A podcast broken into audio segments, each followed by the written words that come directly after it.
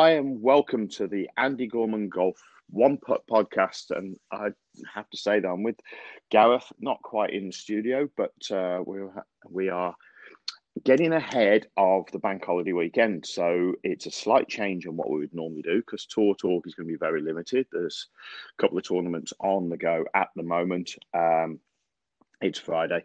Um, ultimately, we are recording ahead of our Monday schedule, but uh, we're going to be talking training aids today, and uh, you know we'll have a little bit of a bite of uh, tour talk because it'd be wrong to do so. There's a round of golf, well, maybe not quite a full round of golf here in the UK, but there's been a round of golf certainly played in the US on the PGA in the playoffs uh, on a very tough looking golf course. Um, but I've got Gareth with me. How are you, Gareth? Yeah, very well, Andy. Thank you. So, what was your thoughts on the play yesterday? Um, you know, so, well, start start in the US. they got to complete a round of golf, albeit there's only seventy players. But uh, I really enjoyed it. Again, to golf was was very good, and what I did like to see was it was heavily reliant on short game because inevitably they were, were kind of hacking it out the rough and up the fairway, and they needed to get up and down, and mm. yeah. there's some some great shots from from your likes of Ryan Palmer, and I've seen Dylan Frittelli and people like that, and yeah, so yeah, very good good golf was was on show. Yeah, it's a. I, I've got to be honest though, I think we've been spoilt recently with the birdie fests, um, and it was like watching a US Open. Um, you, you know, and I'm not so sure why they've done it. A, a, stat last night was was thrown out there that the golf courses are one shot uh, better than they were um, pre lockdown. So I think that's a you know they have set the courses up maybe a little bit easier. Um, I don't know. I, I, you know.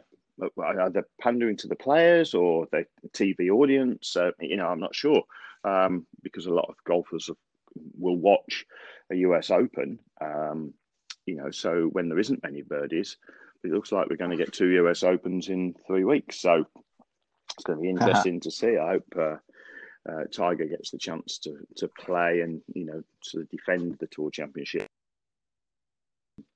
title. Of course, the FedEx was won by Rory last year, but um, yeah, uh, I think he's got a lot of work to do. Um, six back after one round, he's got to finish top four to get into the playoffs. Um, final round. So you know it's going to be it's a tall it was a tall order with 72 holes to play. It's even taller order now with 54. So it, you know it'll be interesting to see. And what will that course be like on Sunday? Will they wet it up?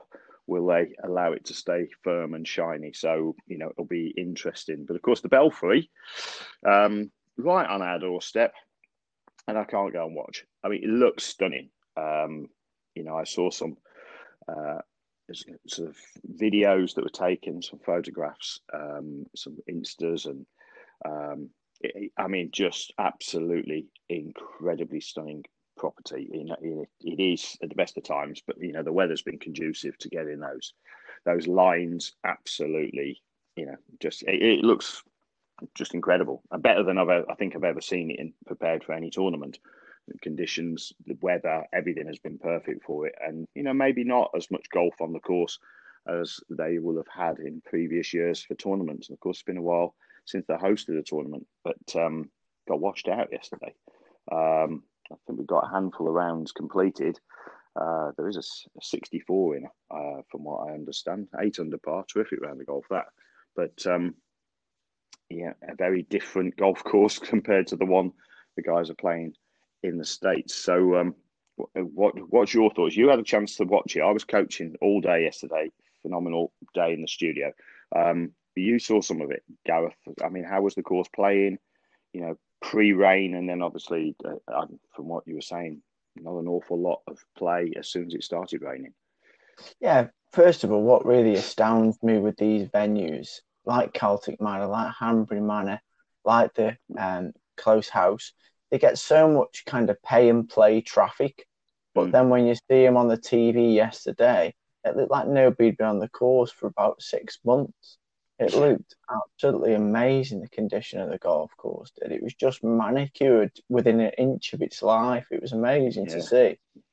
and Yeah, a, a bit it of a sense of pride when both of us are so close to the Belfry. I've grown up playing golf at the Belfry like yourself, and it's a real sense of pride to watch it, knowing it's on your doorstep and knowing Mhm. you, you've been there and you've played it as well.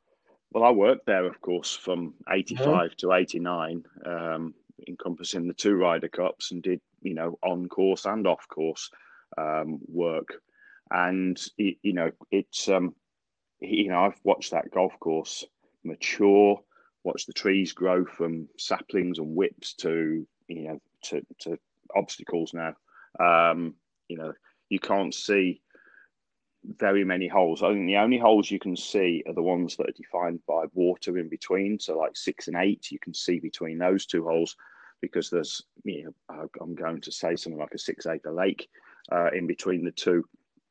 Um, and, it, you know, that, that ultimately, you know, sort of, um, you know, defines a golf course. You used to look across it and you could see virtually every single hole apart from a couple of ob- a couple of them obscured by large oak trees. Now you can hardly see a hole anywhere um, unless it's split by water. So y- you know, but of course it's you know what is it, forty five years old now. Um, you know, as a as a venue, golfing venue, and um, you, you know it now shows it's um, it, it's it's spectacular. So um, I'd love to see another big big championship there. Of course, this is not a small championship.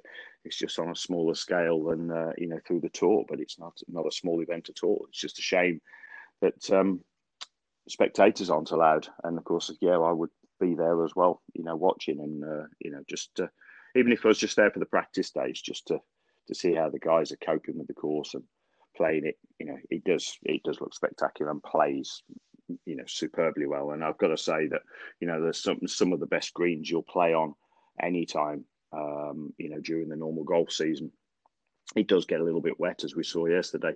You know, when the uh, water table sort of creeps up, and you know we've not had a huge amount of rain, um, but obviously it just has caught them out with the amount of rain that came down yesterday afternoon. So uh, yeah, Yeah, they were saying that they but, could- uh, They said that they could cope with the um, like on and off showers, but it, because it was quite persistent yesterday, they were it saying that they just just, Yeah. couldn't cope. But it, within I think an hour, it, it Mm. kind of lightened off, and they did they were talking about getting back under play. But I'm not sure. I don't think they did in the end.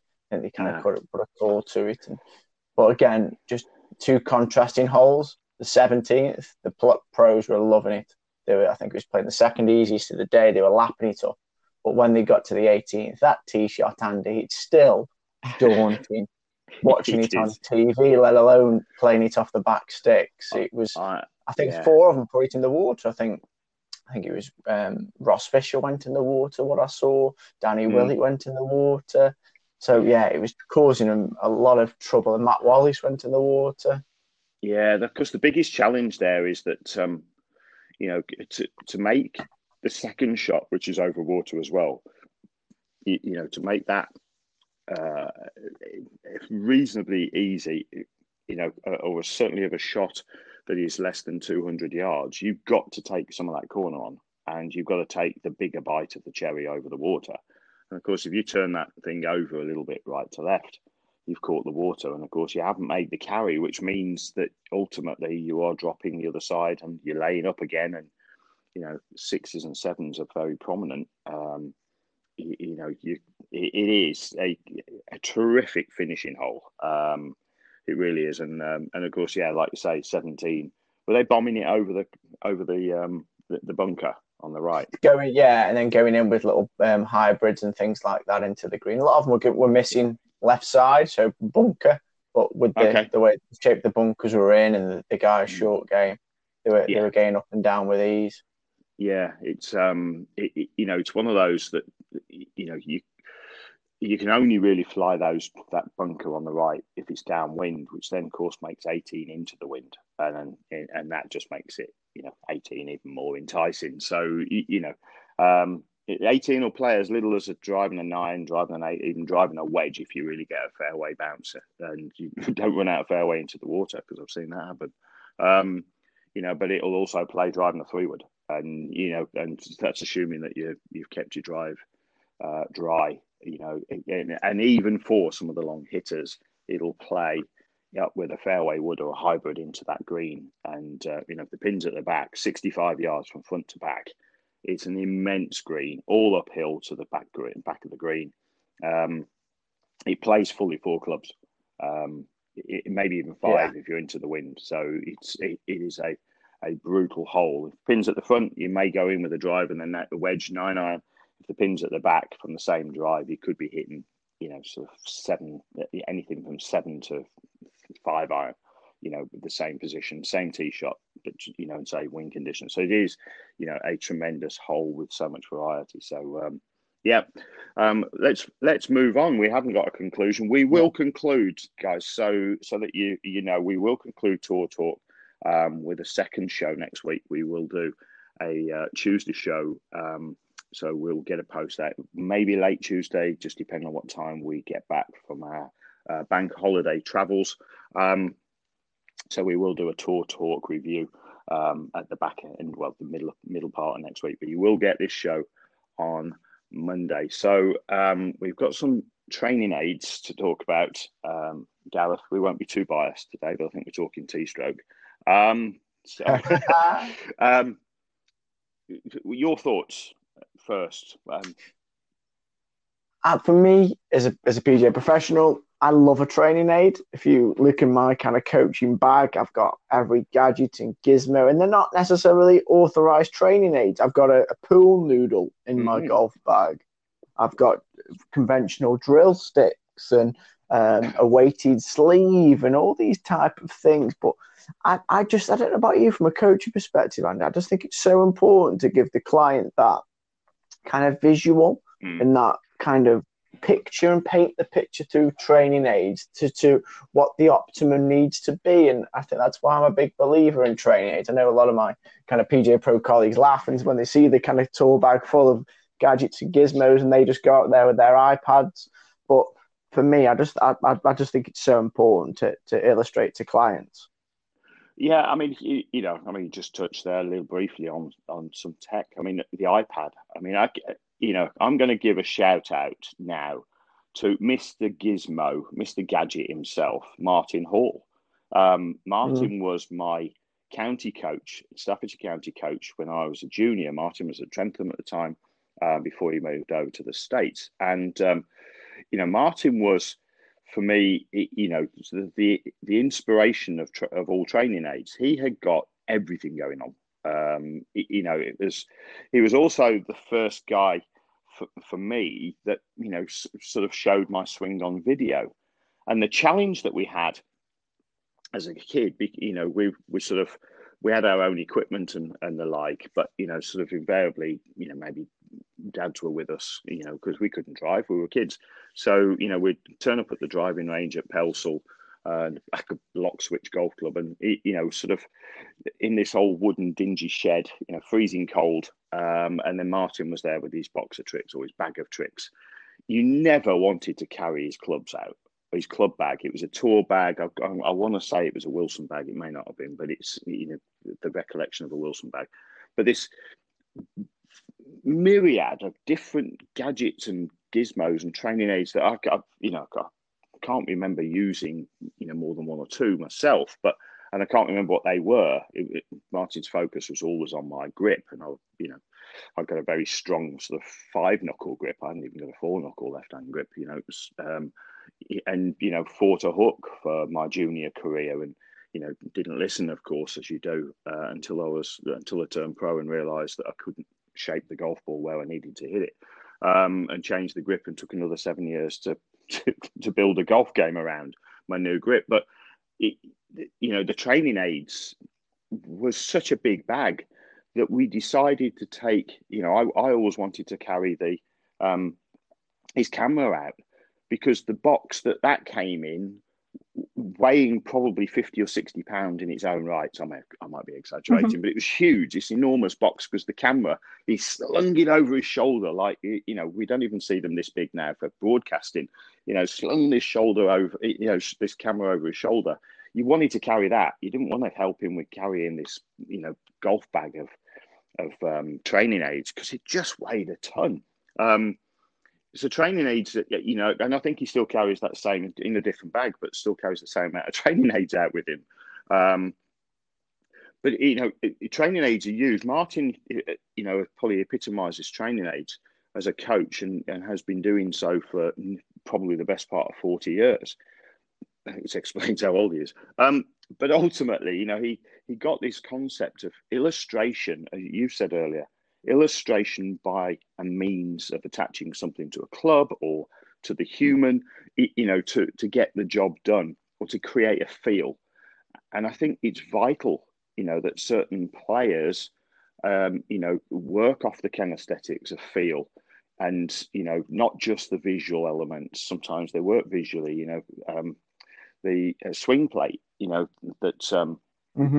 you know, really good um, which Jamie Britton's um, mm-hmm. invented and you know sort of come up with, and you know really good, you know great product. You know, go and check it out, guys. Um, it, you know, swing plate. Um, it, it you know simplifies you know angles by being able to put a, a training stick. I mean, you know, talk about simplifying it.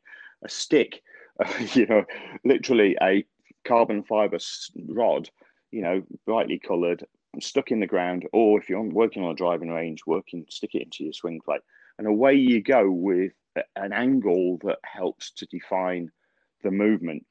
And, you know, obviously then there are products that attach to the clubs, etc., a little bit like T Stroke does, and, you know, sort of, you know, Pro Stroke that we're looking at now. And, you know, all these little sort of plastics invariably gadgets that attach to the club or attach to us that help us to create a feel you know, I've brought the game of golf on, and you know, a lot of people just buy them, stick them on the club, don't realize how good they are, chuck them in a cupboard, and never use them again.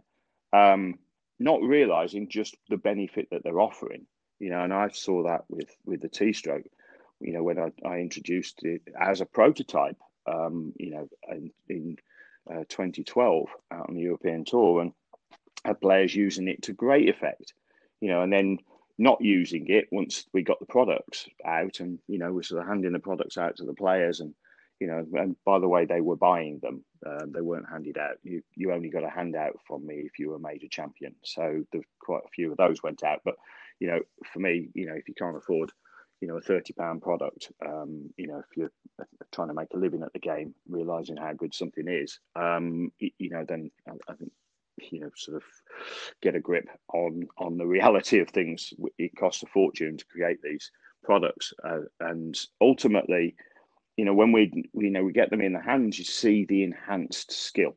You see how a player transforms. It's not just for tour players. Training aids are used by tour players fleetingly. And they use them for you know a period a season you know three months month. You know they get they, oh yeah, I've got everything out of it, and you see their stats slowly decline after they stop using it, you know, and they've misplaced it or they handed it, you know, dad grabbed it or you know, whoever else has grabbed it, mm-hmm. you know, and you know they stop using the product, and you see the change in their stats. The products are designed to do a job. There's some crap products out there. We know that. You know, we've tested, you know, a, a huge amount, but ultimately the, most of the products, because of the costs applicable to them, cost money to design, cost money to develop, cost money to market, cost money to get out there, and then ultimately they do it because they work. You know, we we create them not just because we're passionate. We do it because they work, and we like to see. You know, those of us that are inventing and creating these products, we like to see players improve, which is why we use them. It's why we create them. You know, and get them to market. And you know, we know how we can simplify the best training aid. The most used training aid in my putting studio, you know, is the Wickes ruler. You know, the mm-hmm. 40 inch aluminium ruler, which comes off the shelf at Wickes for less than £10, you know, is the most used training aid in the studio. It's used more than the sticks. The sticks are illustrators. This fixes issues. It tells us what the issues are first. Is the face relative to the path? Is it square enough? Are you able to deliver an optimum roll on the ball, a directional roll on the ball? Once you can do that, then you can look at your green reading and, and distance skills. But ultimately, if you can't start the ball online, any green reading capability is going to be thrown away by the inability to be able to start it on the line you've chose. And you know, so as simple and as you know as effective as the Wickes ruler drill is, you know, you just you know you can't buy a pair of sticks for less than a tenner. You know, so you know, and they're, they're not going to help you do you know what that will. It will tell you it's hard. It's it's a challenge for rolling a ball forty inches, um, you know, over an inch wide stick is is extremely challenging, and it, you know, and so it should be. But that's why it works because once you start to realize what your errors are, and we put the skill factors into place, then you can train and train and train and train until you be, become confident. And of course, you're only rolling the ball over a quarter, you know, 28 mil, so you know, sort of a quarter of the width of the hole. You know, it, uh, immediately then you know, the hole looks like a bucket from four feet. You know, so it, it has a, a, a, double whammy, you know, in terms of, you know, as folk will say, Andy, why do you keep saying that you've not missed a putt inside six feet? Well, you know, because of a, a couple of drills that I do continuously and one of them being the Rick, Wickes ruler, and the other one is you know sort of the, the one club, you know, sort of warm up drill for distance. You know, I have to get, I have to hold the one and two club distance before I can move on. So, uh, and yeah. your washer drill, Andy, your washer, that is another kind of household implement or oh, DIY yeah, well, hardware maybe, store. Yeah, garage implement. But yeah, you're absolutely right. Yeah. You know, I mean, this you don't have to spend, you know, a fortune. I mean, you know, the T stroke was designed. We'll come to the design if those of you are not familiar, but of course, yeah, yeah. you need to be, you know, become familiar. Ultimately, go and have a look at the, um, my website and the shop you'll see um, you know the T-stroke products, and you know, it, it, you know, when they're designed, they're designed to do something specific. When I go around hunting around hardware stores trying to find a solution to the problem, you know, the washer and you know you might have to buy a pack of washers because you can't buy them singularly but you know if you can't find one in, in your garage and you can't find one in your granddad's garage then you know ultimately you know, sort of go to the hardware store and, you know, shout out to Wickes because they've got the ideal ruler.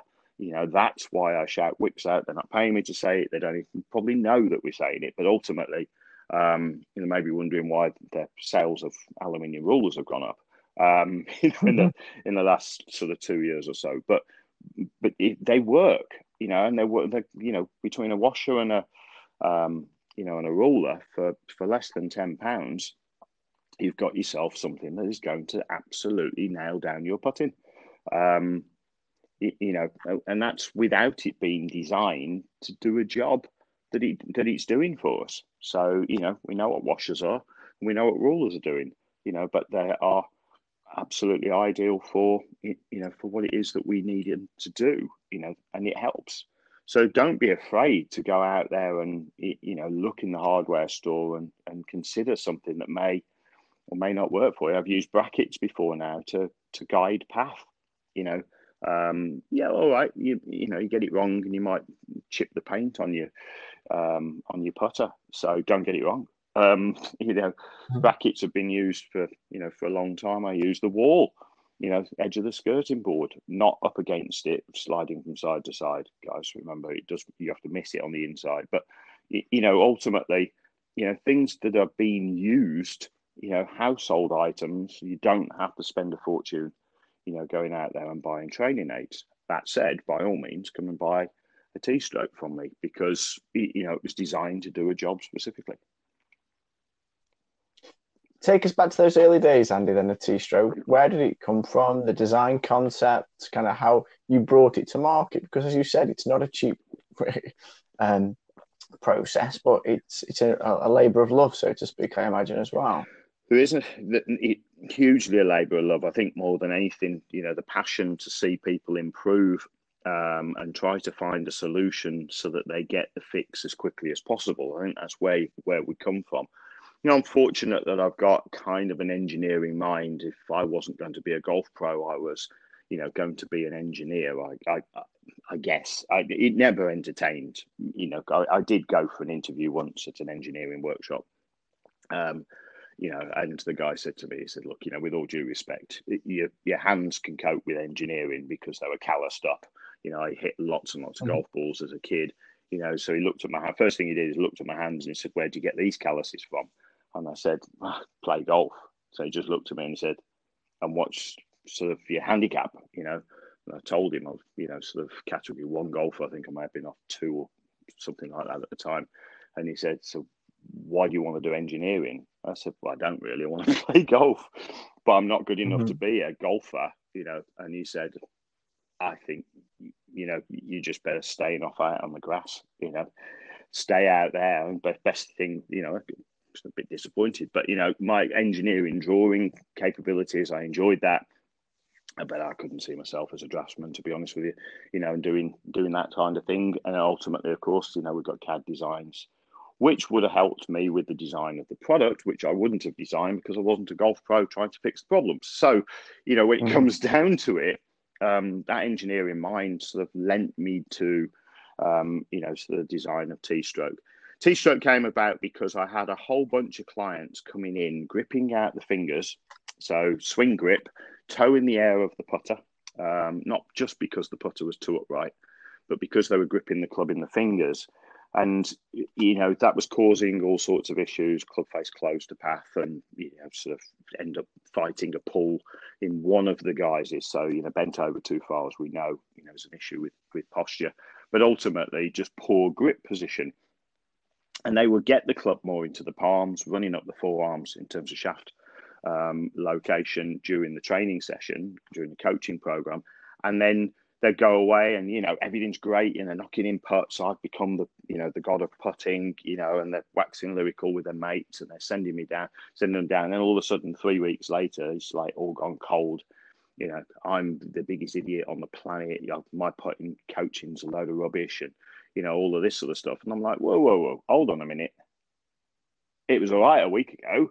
So what's changed? Oh, it's a crock of shit. We'll, we'll come into the studio and let's have a look and mm-hmm. see what's going on. Oh, I'm not paying for that again. And so, look, uh, come on me. All right, come because I want to see what it is that I've caused to go wrong. Well, of course, straight away they come in, toes in the air, grips back in the fingers, shaft planes changed in relationship to the forearms. Uh, we're back to where we were three, four weeks ago.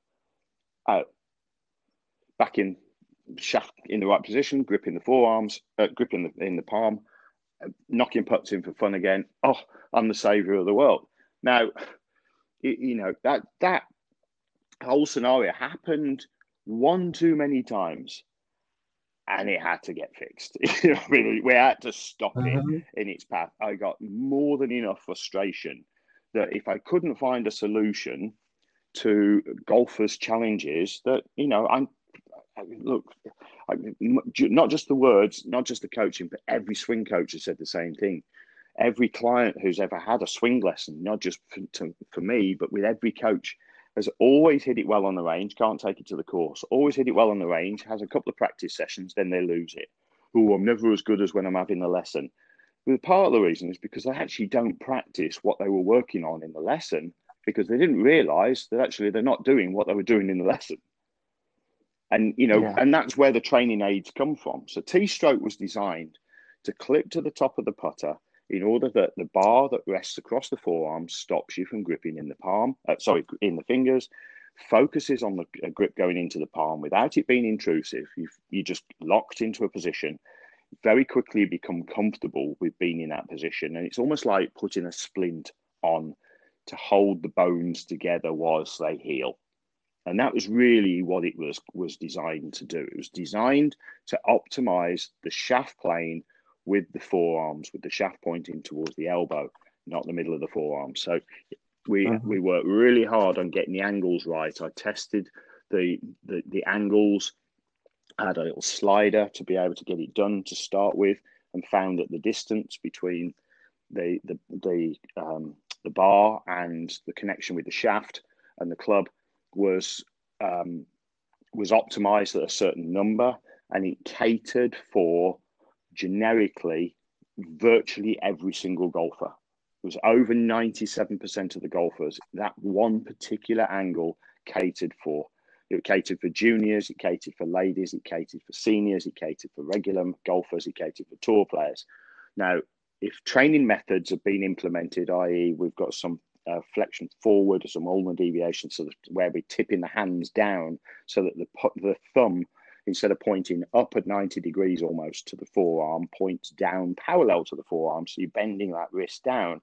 If that's where you are told to, t- to, to practice and position your hands, then the T stroke will not sit on the, on the forearms.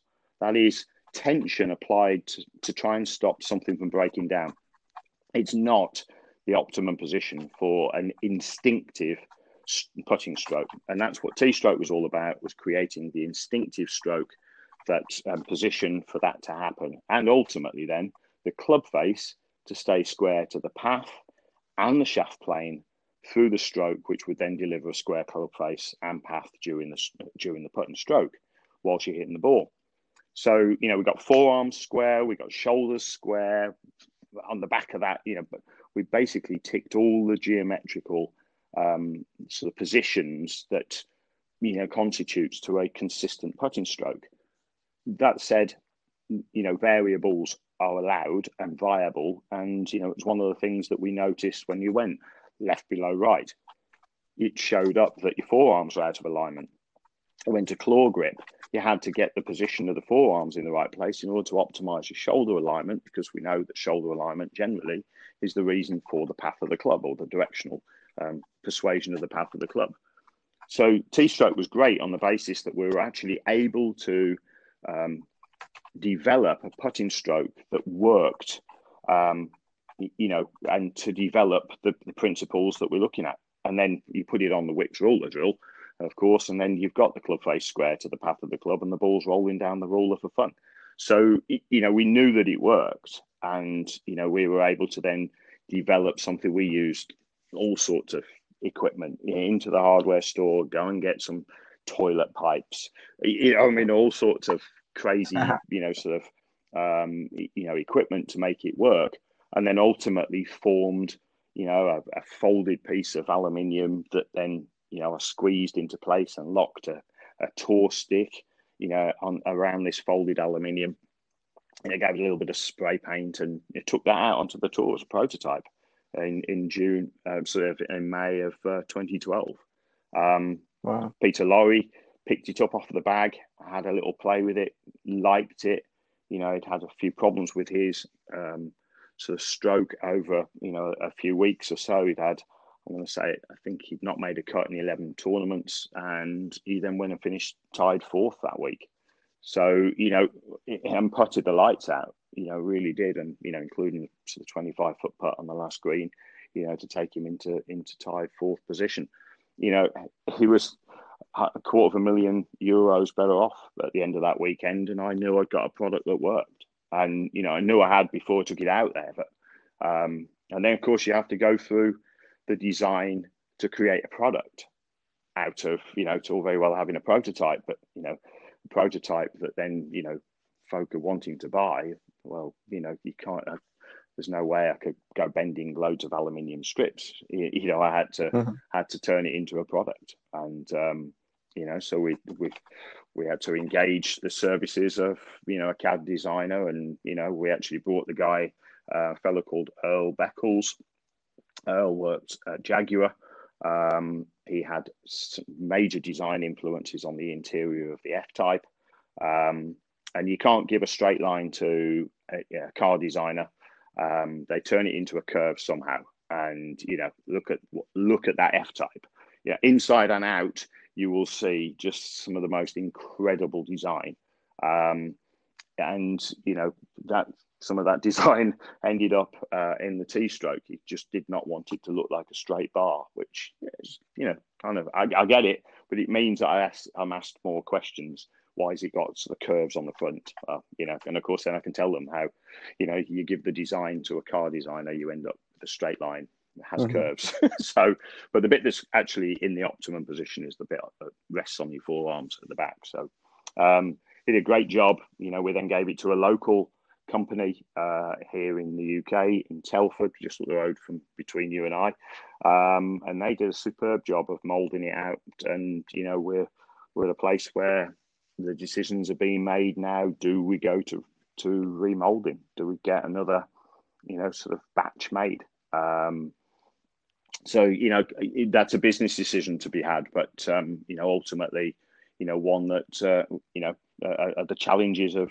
of running you know a little cottage business, cottage industry business that. Um, but it's a it's a big challenge once you've got the product, you know it works, then you've got to get it to market, and and that poses its own you know sort of difficulties, you know marketing, breaking into markets, you know patent infringements, albeit you know ambiguous patents of you know which actually you know have very sort of have major implications to to small businesses, but it's not patent infringement that you would get away with, but you can't afford to take it to court. So mm. you know there are major issues when it comes to breaking into the big markets you know, and whether or not you, you know, you sort of stretch yourself and say, look, you know, I'm going to be prepared to take it on the chin here um, you know, I've got a great product. I know it works, but to break into certain marketplaces, you've got to be prepared to go to court to challenge the patent infringement challenge that's coming your way. Um, you know, because there are products out there that do not do the same thing that T-stroke does, which remember is to optimize the fit of the shaft to the elbow to make sure that this club sits in exactly the right position every single time when you know resting a bar a patent infringement of resting a bar on the forearms, which should never be a patent. Getting into legalities now, but um, ultimately, you know, you know, shouldn't be an issue. Um, if it's variable, if it's fixed, then you know, yes, there's a contest.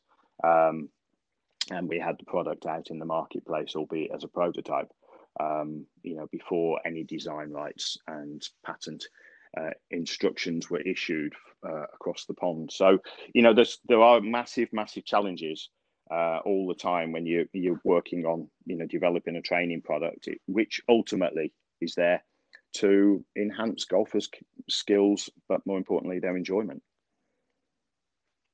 Do you think that's where the difficulty comes with people who who create this amazing idea, this amazing concept, but then it's getting it out there. Like you said, the marketing side of things, it's a very cluttered market, the training aid world, isn't it? So, what what would you give about any advice out there to people who've got a product and they want to, to get it out there to market? Um, and talk to us. Uh, ultimately, you know, I'm I'm available for that conversation. Um, you know, again, you know, I had non-disclosure agreements signed by probably you know a dozen or so individuals some which you know became investors because they they love the product um you know and and ultimately you know you've got to talk you've got to communicate you can't do this on your own and you're better off knowing with knowledge don't make mistakes like designing something taking it to market um, you know and committing we made a, a, a small mistake which ended up costing me five thousand pounds um, mm. So it was a, a, small mistake, as in we didn't make the bar long enough to fit generically, you know, a, a lot, you know, the amount of golfers that we would go with. Um, and there was, you know, a leading coach in the States came and picked up the product and had a look at it and he said, I really like this, but you've got a bit of a problem here. The bar isn't long enough to rest across my forearms comfortably. Now it was just about long enough but because he was fairly broad chested and you know shorter arms, you know he got his um, you know his arms sort of out across his body a little bit more rather than hanging down. It's okay if the hands hang down. Imagine you could hold a you know a small of tennis ball in between your forearms. That kind of width, it wasn't a problem. At ten inches across, it worked. But actually taking it to fourteen inches across, you know, made it even better. Um, it wasn't too big, but ultimately it meant that we were able to get that into the optimum uh, uh, an optimum length it meant i had to go back to molding you know had to go back and make the design adjustments that cost me for design fees and it cost me a mold adjustment you know and it's better to make something too small to start and then expand it because they're actually cutting out the mold um, machining the mold out for you but it meant that all that work had to be done over again and it like i say cost me an extra five thousand pounds um, right. worth every single penny, but a mistake that I didn't need to make to start with. And mm-hmm. you know, had I have maybe taken it to market, um, you know, uh, or taken it out into the field and got a little bit more research, we had twelve to fifteen non-disclosures. Nobody once picked up on this.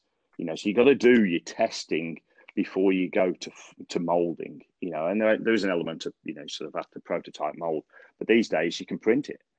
You know, this 3D printing is phenomenal, and you know allows us that that capability to get the molds right before or, or the product right before we go to mold you know which then sets everything in stone or aluminium or whatever the molds might be is that going to be a game changer you think andy for products especially plastic products so to speak I think so. I think even even even you know metal products. You know we can mm. um, you know you can print them, and you know when you can print it, we can actually get it physically in your hand in three D mold you know, then ultimately, you know, and it may even be that, you know, if you've got a product that you can, you know, that, that can bolt on a, a new thought process to an existing product, ultimately you can create that um, design that works for you, then, you know, it, yeah, it is a game changer. I think it makes things affordable. Um, you know, building products. You, you know, I mean, for me, before I even took it to market, it cost over twenty five thousand pound mm. to develop the T stroke before we even took it to market. You know, we I'm going to say that it's probably cost me forty five to fifty thousand pounds to take it to market to produce a product that ultimately, you know, is helping folk to fix and and we're we're selling that product at thirty pound. You know, so yeah, it, we're not so we tried to make a product that was going to be a what I called a one note product, a ten pound or twenty pound product. You know, I had people say to me, "Oh, you can't you can't sell that if you don't sell that for ten. That's a ten pound shelf product. Get out of here." You know, you're selling bags of teas for eight quid. You know, mm. how can how can you put designs and molds and everything together without you know, Swing Guide, another great product. You know, sells for about twenty four pounds, something like that, somewhere between 20 mm-hmm. and 25 pounds. You know, it is a moldy piece of plastic with a screw on it. And, and, and it does a phenomenal job, but without sort of, you know, discrediting it, it does a phenomenal job. But there've been millions have been sold. So it doesn't matter now if yeah. you're only making a pound a unit or a dollar a unit. You've made a few million dollars, you know, um, when you sell millions of them but we haven't sold millions of T strokes as much as you know that was always the mindset that hey, we'd love to be able to do that. You know, we didn't yeah. crack the US market. well, we didn't we didn't crack the US market. You know, at, at mm-hmm. the early stages, we may do that going forward, but ultimately, you know, unless you are doing you know that kind of volume, you're not going to sell the product at ten pound.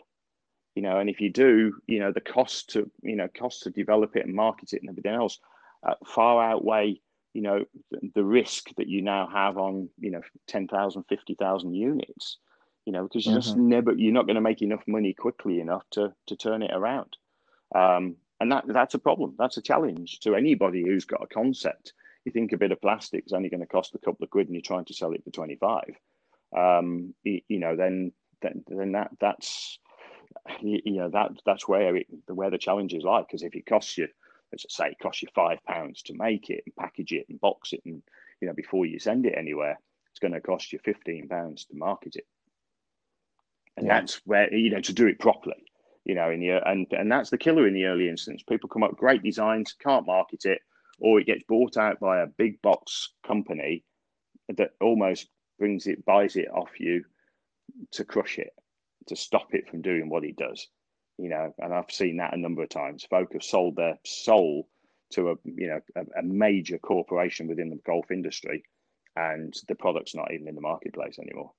You can barely find yeah. barely find a battered second hand one on eBay. You know, I mean, it's it is it is literally uh, that much. But um, um, I'm mindful that uh, you know we've talked uh, only briefly about training aids. I think we need to have a, had conversation about training aids themselves, more of them. You know, yeah. I've given you my experiences of um, T-stroke. You know, you know, it's a great experience, an experience that I, I'm glad that I had, um, and I'm glad to share that information with you, those of you, so that you have a little bit of an insight as to what it is that you know we do when we look at training aids. But we will look at other training aids any training aid companies that are out there that would like us to test them, feel free to get in touch with us. Um, you can contact Gareth at um, mediate.co.uk. Is that right? Um, yeah, Gareth at Mediate, um, ltd.co.uk. LTD, and it's Mediate as in M E D I number eight. I, number eight. Um, uh, dot limited. Um, yeah, lim- li- ltd.co.uk, but you can find me on, on social, gareth.shaw.golf, um, um, or come through Andy's channels.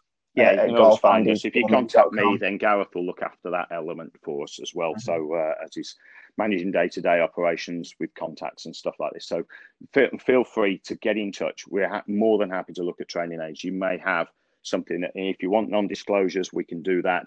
Um, you know, we're happy to, to help um, any way that you can if you've got an idea. You know, we've been there, we've done it. Um, you know, we've worn the t-shirt, still wearing the logo, uh, still selling mm-hmm. the products, enjoying the journey. Um, but it's not just a case of making something that you think is going to revolutionize golf. Uh, there's a little bit more to that. I thought that uh, back in 2011. Um, we made a great product, I have to say that, but it does work. We know what it produces and how it transforms your putting, but there is more to it than just getting it, just making something you know works. It is a, a bigger challenge than that. So happy to share that. Um, going to wish everybody, uh, well, I hope you had a good weekend because, of course, we're recording Friday for the, uh, the Monday podcast. So hoping that you've had a great weekend.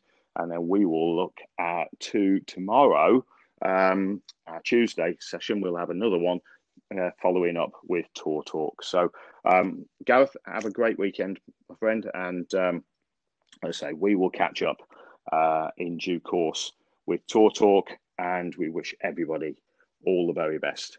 Contact us, golf at andygorman.com. Go and check out my website at andygormangolf.com. Uh, all the social channels, Andy Gorman Golf and uh, subscribe to the golf channels and everything that we've got going on there youtube and the like. We've got some cracking videos for you to have a look at. By all means sort of click the likes subscribe. When we get the new product new videos out there for you you'll be a first to know that what we've got and uh, we do say thank you very much for listening and we'll catch up with you real soon bye for now